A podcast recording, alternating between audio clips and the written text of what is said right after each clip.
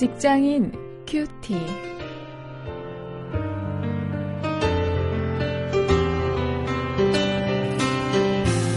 여러분 안녕하십니까? 8월 3일 오늘 사사기 2장 1절부터 5절까지 말씀을 가지고 회개를 주제로 해서 오늘 말씀을 묵상하십니다. 오늘 말씀의 제목은 울어도 못하네입니다.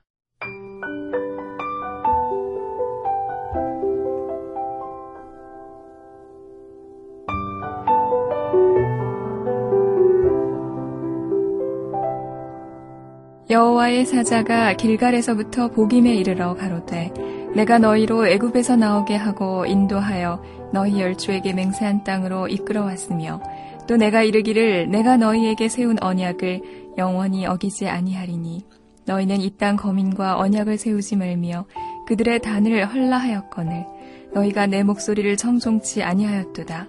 그리함은 어찌미뇨 그러므로 내가 또 말하기를 내가 그들을 너희 앞에서 쫓아내지 아니하리니 그들이 너희 옆구리에 가시가 될 것이며 그들의 신들이 너희에게 올무가 되리라 하였노라. 여호와의 사자가 이스라엘 모든 자손에게 이 말씀을 이름해 백성이 소리를 높여 운지라. 그러므로 그곳을 이름하여 복임이라 하니라. 우리가 거기서 여호와께 제사를 드렸더라. 요즘 수련회도 많이 있고 그러는데요. 이 수련회 때 가면은 흔히 그러죠. 어, 저녁 집회 같은 때에 아, 말씀을 듣고 깨달아서 회개하고 하는 이런 모습 아, 많이 볼 수 있습니다. 어, 주일학교, 유년 주일학교에서도 그 어린이들도 어, 정말 이 회개하며 눈물 흘리면서 진심으로 어, 자신의 과거를 돌아보는 이런 모습을 흔히 볼 수 있는데요. 그런 감정적인 회개가 회개의 전부는 아니죠. 오늘 우리가 이 이스라엘 백성들의 모습을 통해서 그 회개의 이 진정함이 무엇인가, 진정한 회개는 무언가 하는 것을 한번 좀 생각해 볼 수 있기를 원합니다. 오늘 본문 1절, 2절에 보면은요, 여호와의 사자가 이스라엘 백성들에게 오셨습니다. 어, 영원한 그 언약을 어기지 않고 어, 신실하게 지키시는 것을 강조하시는 거 하나님은요, 그 이스라엘 백성들의 근본적인 문제가 뭔지 정확하게 지적을 하셨습니다. 이 백성들이 가나안 사람들하고 언약을 맺으면서 그들의 종교에 탐닉하는 것이 문제였습니다. 예, 단순히 그들을 물리칠 힘이 없어서 그들을 쫓아내지 않았다. 이것은 핑계에 불과하고요. 어, 더이 근본적인 원인이 바로 여기에 있는 것을 어, 이 하나님의 사자가 지적을 하면서 심하게 예, 꾸짖고 있는 것입니다. 하나님과 언약을 맺고 그 언약을 영원히 지키는 대신에 가나안 사람들과 언약을 맺으면서 그들의 종교에 탐닉하는 것, 어, 그들이 섬기는 신을 섬기는 것이 좋았던 것, 이것이 바로 문제였던 것입니다. 그래 이제 하나님이 어떻게 징벌을 하십니까? 3절에 보면은요. 하나님과 맺은 언약에 이 신실하지 못한 이스라엘 백성들 그들을 향해서 하나님은 이 쫓아내지 못한 가나안 사람들이 그들의 옆구리에 가시가 될 거라 이렇게 이 말씀을 하셨습니다. 또 그들의 신이 이스라엘 백성들이 섬기려고 하는 그 가나안 백성들의 신이 이 백성들의 올무가 되게 하겠다. 이렇게 말씀을 하셨습니다. 결국 이 이스라엘의 불순종이 낳은 하나님의 심판이지요. 아, 이것을 이런 모습을 이제 이후 사사 시대에 아, 우리가 잘 볼 수 있습니다. 온갖 우상 숭배가 아, 만연하고요. 그리고 또 하나님의 징벌이 반복되는 모습을 아, 우리가 분명하게 볼 수 있습니다. 자, 그럼 이렇게 그들이 이런 문제를 가지게 된 그 원인, 근본적인 원인이 어디 있었을까 하는 것을 이제 보여주는데요.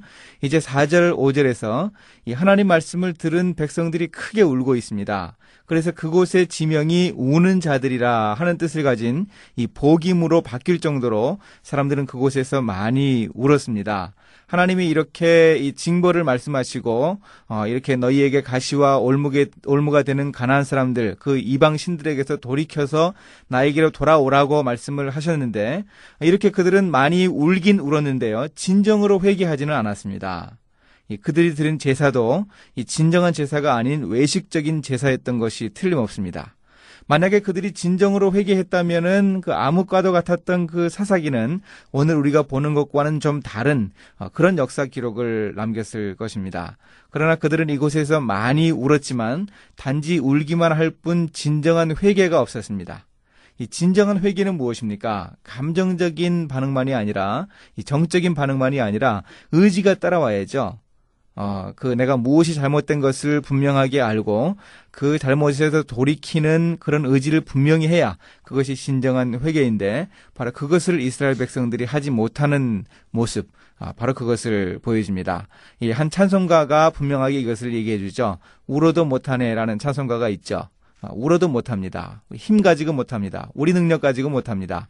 그 찬송가의 4절이 이야기해 주죠. 믿으면 하겠네. 믿으면 합니다.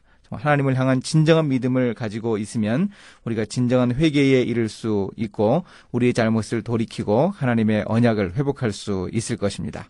오늘 말씀을 통해서 어, 우리의 진정한 회개가 무엇인가, 돌이킴이 무엇인가 한번 생각해 볼 수 있기를 원합니다. 이제 말씀을 가지고 실천거리를 찾아봅니다. 감정적이고 정서적인 반응만 가지고는 진정한 회개가 아닌 것, 이것 우리가 분명히 깨닫고 그런 깨달음이 있다면 아, 우리가 의지적으로 그 잘못에서 돌이키는 그런 행동을 보일 수 있어야 한다 하는 것을 우리가 분명히 확신해야겠습니다. 이제 함께 기도하십니다. 하나님이 저희의 문제를 꾸짖으실 때 진정으로 회개하면서 돌이킬 수 있게 해 주시기를 원합니다.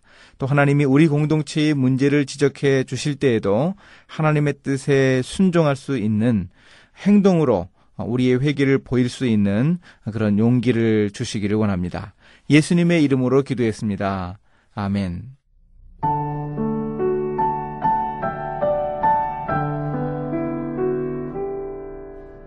아이들을 키우다 보니 서로 싸우고 잘못을 해서 야단을 칠 때가 자주 있어요. 그때마다 저와 아내는 아이에게 잘못을 확인하고 꾸지람을 들은 이유를 자기 입으로 말하게 하면서 사과하게 합니다. 억울하게 야단을 맞은 것이 아니라는 사실을 알게 해주기 위함이지요. 하나님 앞에 회개할 때에도 비슷하다고 봅니다. 그저 감정적으로만 반응하여 실컷 울어서 마음이 시원해지면 그냥 용서받은 줄 아는 것은 문제가 있습니다. 물론 정서적인 반응이 회개의 한 요소라는 사실을 부인하지는 않습니다. 그러나 자신의 죄를 분명하게 인식해야 진정한 회개를 할 수 있고 다시 그 죄를 반복하지 않는 의지적인 회개도 할 수 있을 것입니다.